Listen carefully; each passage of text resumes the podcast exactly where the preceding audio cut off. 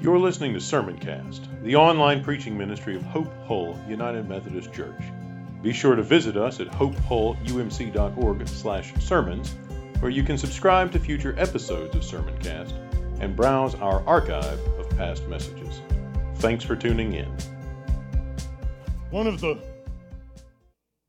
aspects of the book of Acts that helps us really see how the early church began to grow and develop comes in aspects where the early church is suffering. Acts, written by Luke, doesn't whitewash the situation for us, does he? He doesn't kind of smooth over the rough edges. We might be tempted to think so up until this point. After all, the first few chapters, you've got Jesus ascending in the clouds to the throne of heaven to oversee the mission of his church across the world. You've got Peter preaching in the power of the Spirit. You've got the apostles doing signs and wonders. You've got thousands upon thousands upon thousands of people becoming followers of the way of the Lord Jesus Christ. I mean, this seems pretty good. And you might be tempted up front to say, you know, it's almost too good. It sounds too good to be true. I mean, isn't Luke going to tell us about some of the problems they ran into? Because you can't get thousands of people together and not run into problems. Amen? Amen. Like anytime you get people together, there's going to be issues. And it's too, the story's too good. And as we move on into the story, we get into chapter four and we begin to see like there is some pressure happening here. It's not all baptisms and conversions and glory and signs and wonders. There's some, there's some pressure, there's some power players. They don't want Peter and the other apostles preaching too enthusiastically or at all. And as we move into chapter 5, we find that there is some, like there's some issues inside. There's some lack of integrity inside the life of the church. And on the outside, there's more pressure. And that pressure is mounting, and that, that even violence and opposition is growing. And we begin to see that Luke is not whitewashing the scene for us. He wants us to see what the apostles really dealt with and what it looked like. And he wants the life of the church to be shaped by that reality. And as we begin to see what it looks like for the earliest Christians, I mean, we're talking weeks after Jesus was raised from the dead here, a number, a matter of weeks. What does it look like to be faithful in any circumstance in this new movement that doesn't have a lot of credibility and doesn't have institutions and, and is just kind of jointly funded? And how is this going to work out? What does it look like? What does faithfulness look like in this context? That's the question Luke has for us. And he's going to hold up faithfulness alongside other options comfort, privilege, popularity, peace. He's going to hold those two side by side because he wants Christians, whether it's first century Christians or 21st century Christians, to begin to discover that faithfulness is more important than popularity. Faithfulness to Jesus, faithfulness to the kingdom is more important than popularity or comfort or anything else. Faithfulness is the driving factor for the early church. Now, this shows up in a couple different ways, doesn't it? We get a glimpse of kind of the inner workings of the church with this wild story about Ananias and Sapphira meeting their untimely end. We'll get to that in just a second. And then we get another big chunk where they get some pressure from the outside, like they get thrown in a public prison, and we got to figure out what's going on and deal with that. So, what's happening here? Well, initially, we discover that the church has got some people who don't have their eyes all the way on Jesus. Can we put it that way? So here's the situation. We need a little bit of context. We got Ananias, we got Sapphira. Just before the beginning of chapter 5, at the end of Acts chapter 4, we read about how the believers have been, have been taking care of one, each other, one another. They've been bringing their possessions, they've been, they've been trying to help each other out. I want to be real clear here. Sometimes people go to Acts and say, we should have some sort of like socialistic structure of the government because Acts has people sharing their stuff. What you have here is not a government imposed system of communal sharing, You have Christians who love each other and are taking care of each other. All right? So I don't want to push it too far. There's no like political agenda here. But what we do have is Christians who are saying, you know what? I've got something I can help you out. And we're all pretty poor, and we can kind of put our resources together and make sure the widows are taken care of and the poor get fed. That's going to get even more structured in the next chapter because there's a lot of folks that are joining the movement and there's a lot of people that need to be taken care of. So they're going to have to pick some specific people to delegate and oversee those care ministries to. But that's kind of the issue, right? We've got this grassroots, let's get together and make sure the people who are part of this covenant family, the body of Christ, participants in the Spirit, let's make sure we're all taken care of. So you've got a general commitment amongst the early Christians to put their resources together and meet each other's needs. Then you've got that standing in contrast with this couple, Ananias and Sapphira. And we might be thinking, wow, this is nuts. Like, like, does God really just strike them dead because they didn't pay their tithe? Is that what's going on here? And you're thinking, man, I guess I better, like, the baskets are in the back. You can drop it in on the way out. That's fine. But that's not what's happening here, is it, right? The question here is really more a matter of integrity and single focus. Right? What's happening here? What happens? How's the story go? So they've got this piece of land and they sell it. And they could have just come along and said, hey, you know, we sell it for, sold it, I don't know, we don't get any numbers, $1,000. We sold a piece of land, $1,000. Land probably costs more than that, but you just take, take the illustration. Let's tell Peter we only made 500. We can keep some of the profit for ourselves, and the apostles will think we're really swell people. Right? They've got this double minded focus. They want the praise of the apostles. Look how generous Ananias and Sapphira are. Look how much they give. Look how, look how committed they are to the movement. And we can kind of pocket the extra on the side. They want to be popular. They want the praise of the community. And they also want to pad their own pockets. They could have just told the truth. We're only going to give you half of it. There's no rules about who gives how much or a portion of it. But instead, they were driven by their desire to be seen well in the eyes of the community. They took their eyes off Jesus and put their eyes on their own desires and comfort and preferences and popularity. And that introduces a dynamic in the community that becomes a threat to the gospel and the kingdom. Right? Because if the church is not all in, eyes on Jesus, right? If our hearts are divided, and if the life of the church isn't marked by integrity, then our witness undermines let me put it this way our lives undermine our witness to the gospel. You've heard, you've heard, uh,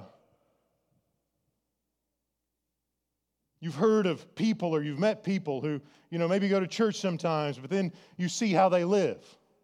And it's not a, they don't live a life that commends the gospel. And you think, well, I don't want to go to church because there's a bunch of hypocrites. Like, I know those people. And so we get this, this point, and Peter's emphasis, I mean, the, the, the, the the text emphasizes this point, right? That the church has to be marked by consistency. Like believers need to live lives that commend the gospel.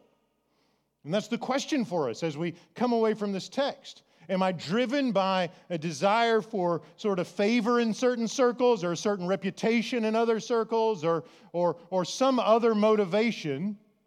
Or am I driven by desire to live in a way that commends the gospel of the Lord Jesus Christ?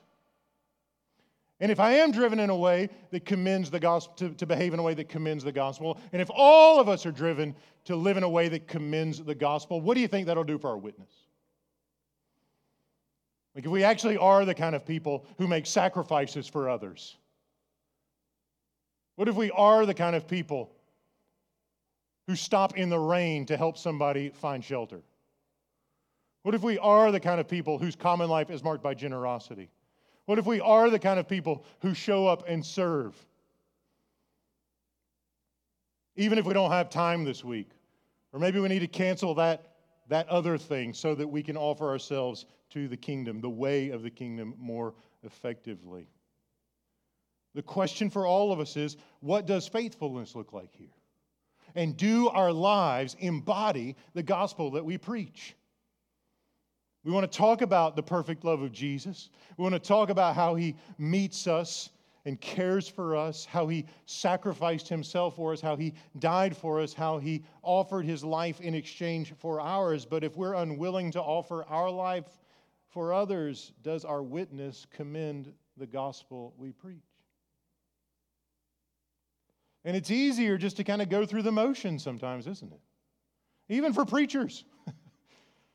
it's easier just to kind of go through the motions and do the status quo and kind of do what people expect and don't make any enemies and just kind of do the do do the stuff you normally do or can we step into the place where our witness commends the kingdom and Luke wants us to see that nothing's going to stand in the way of the advance of the kingdom. That doesn't mean God's just striking people dead all over the place. That's not the point. But the gospel will not be thwarted, the kingdom will not be hindered. Whether the difficulties and opposition and challenges come from inside the body, and you know that can happen. Churches face difficulties, churches face challenges, churches have to work through conflict. That's just part of life. The question is can we work through it and get to the place where we are consistently embodying the gospel for the sake of the mission of the kingdom? And everybody may not like that. That doesn't mean we don't do it because faithfulness is more important than popularity or comfort or profit or anything. So the passage moves on.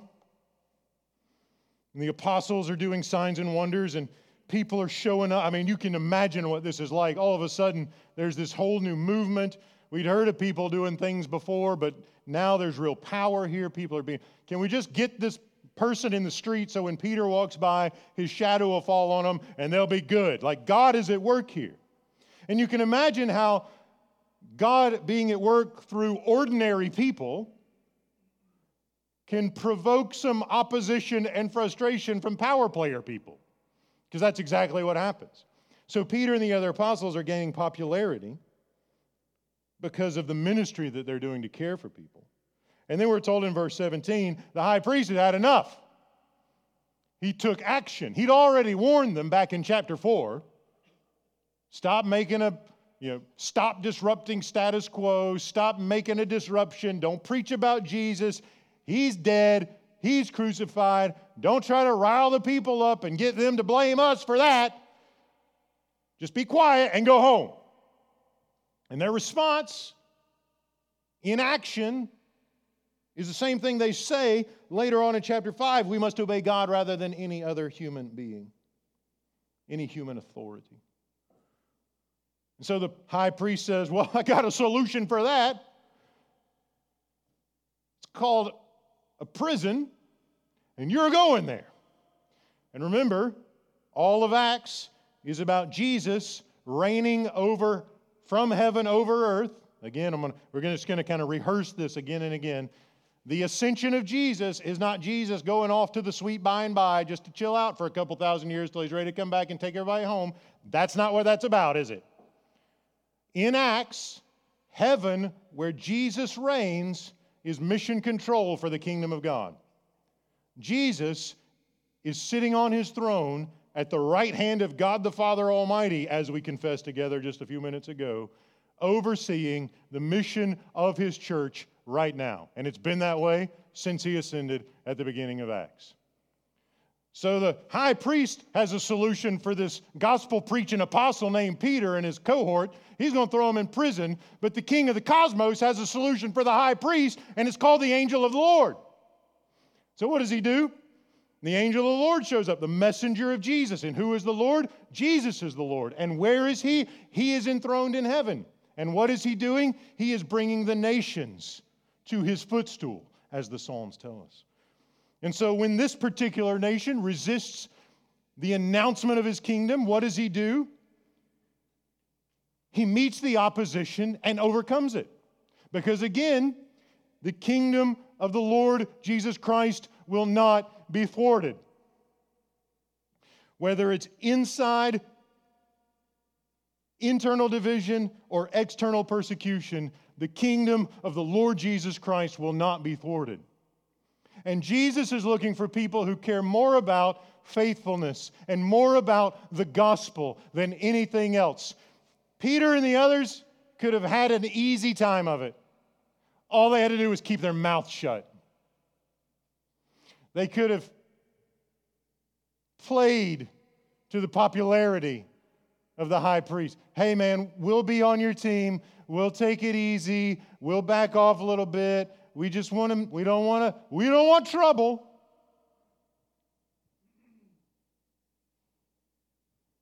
But they've got to obey God rather than any human authority. And the Lord Jesus Christ, who reigns over every human authority, has given them a mission to bear witness to the gospel and his kingdom, to his death, his resurrection, and his ascension. And that's exactly what they do, isn't it? That is exactly what they do. I don't know if you noticed this, but like if you just read through the first few chapters of Acts, it is gospel saturated. Like here they are. They've just been locked up. They're being threatened. Who knows what's about to happen? And Peter comes out and just starts talking. We must obey God rather than any human authority. The God of our ancestors raised up Jesus, whom you had killed by hanging on a tree. That's gospel.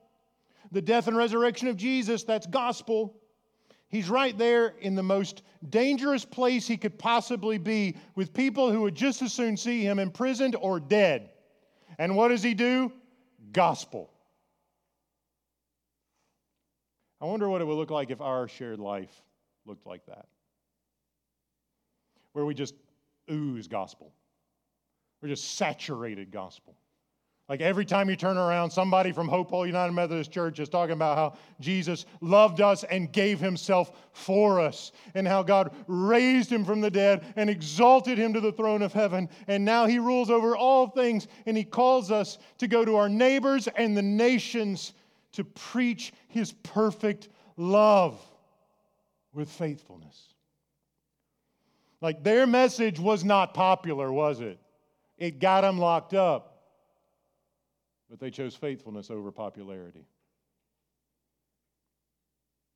And Jesus filled the world with his disciples as a consequence. Jesus filled the world with his disciples as a consequence. They could have stayed in the good graces of the power players, but they would prefer to be faithful to the Lord Jesus Christ. So again, just like with Ananias and Sapphira, the question comes to us what does faithfulness look like? Students, you're going to go to school tomorrow, and you're probably going to have to pick faithfulness to Jesus or popularity with my friends, or people who say they're my friends. I've been out of school a long time, but I'm pretty sure this is probably still the same. It was this way when I was there. I'm guessing it's probably worse now. But you're going to have to pick. Am I going to jump into the crowd when we pick on the new kid? Or am I going to be firm and am I going to do the hard thing and be faithful to Jesus and live a life that commends the gospel? You're going to have to make that choice and it's going to be hard. We spent a lot of time last week as you know, I was on the ski trip. I didn't do much skiing. Uh, I'm, not, I'm, not, I'm not good at that, apparently. And uh, we spent some time in our devotional talking about how, you know, at least for me, some of these guys skiing didn't look very hard, but it was hard for me, and I failed miserably. Uh, but we talked about doing hard things and easy things, didn't we, guys? And we talked about how, like, sin is usually the easy thing to do. And honoring Jesus is usually the hard thing to do. And so we kind of put that beside the black diamonds. And we said, you know, skiing a black diamond's hard. But don't tell me you can do something hard, even if you can ski a black diamond or a. Tr- tr- are there triple black diamonds? I don't know. It sounds horrifying, doesn't it, Jonathan? Some of us came limping home, let's just put it that way. So, like, don't tell me you can, I don't care if you can ski the steepest slope with the most trees and the most difficult obstacles. I don't care. Don't tell me you can do something hard until you can choose faithfulness when your popularity is on the line. Don't tell me you can do something hard until you can choose Jesus when your comfort is on the line. So, what does that look like for us? I mean, this is, this is age inclusive. Children, adults, all of us. Some of you are going to go to work tomorrow, and someone is going to ask you to do something that, under, that, that stands against your integrity. And you're going to have to pick do I want my boss to like me? Or do I want to honor the Lord Jesus Christ with my whole heart?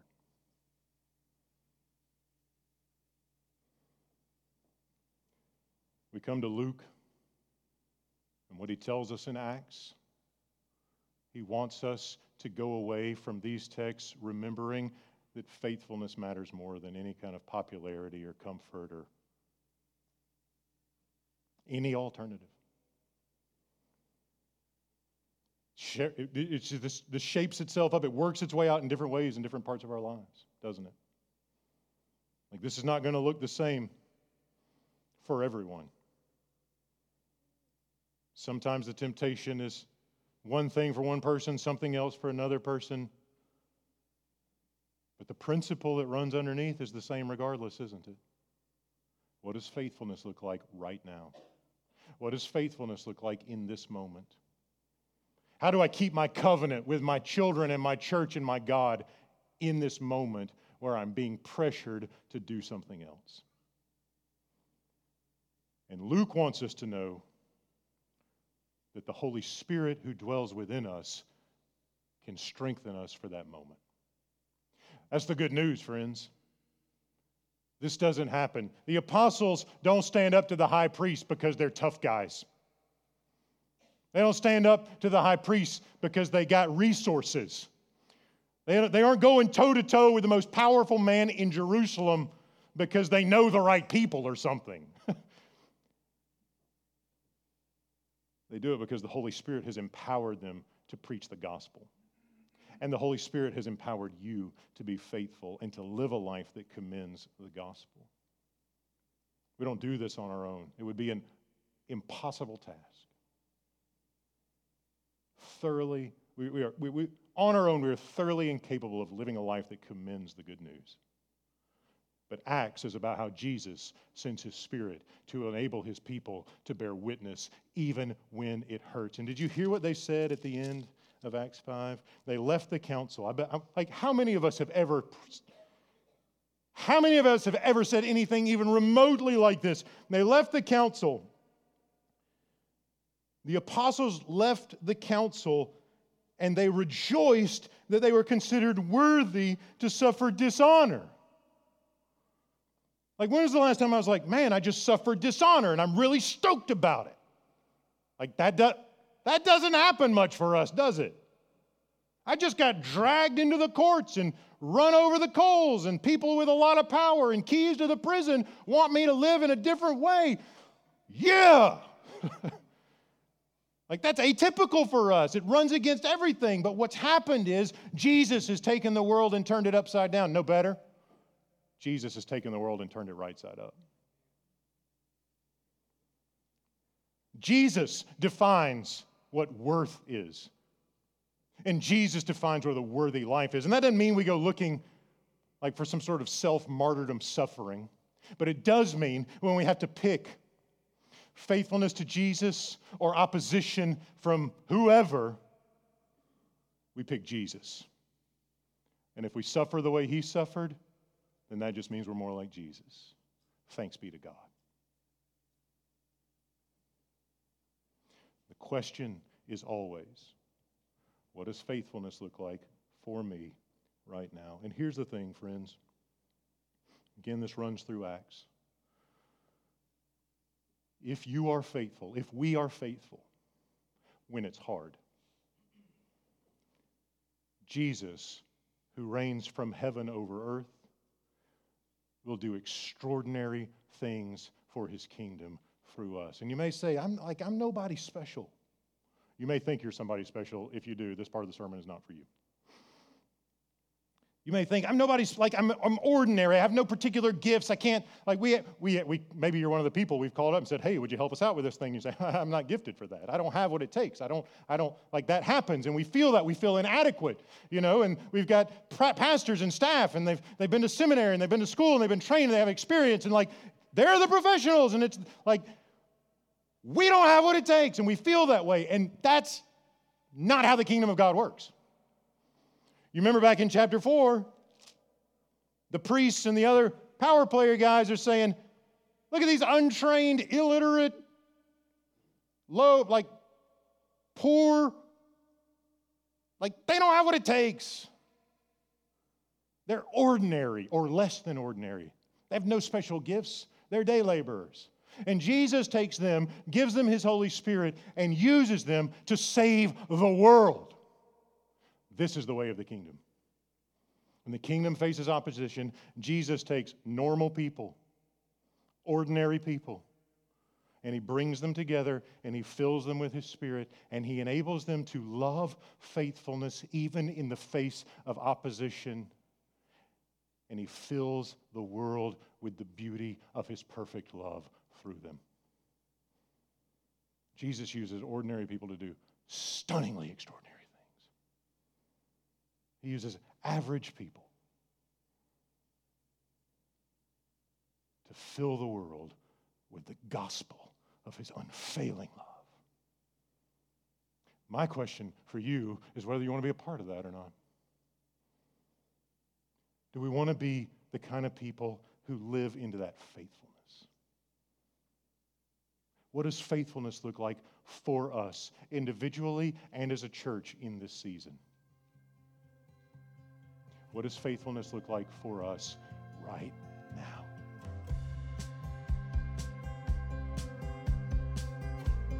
You've been listening to Sermoncast, the online preaching ministry of Hope Hull United Methodist Church. If you enjoyed this message, consider sharing it with a few friends. Remember to visit us at hopehullumc.org/sermons and subscribe to get notified when new content is posted. Thanks for listening.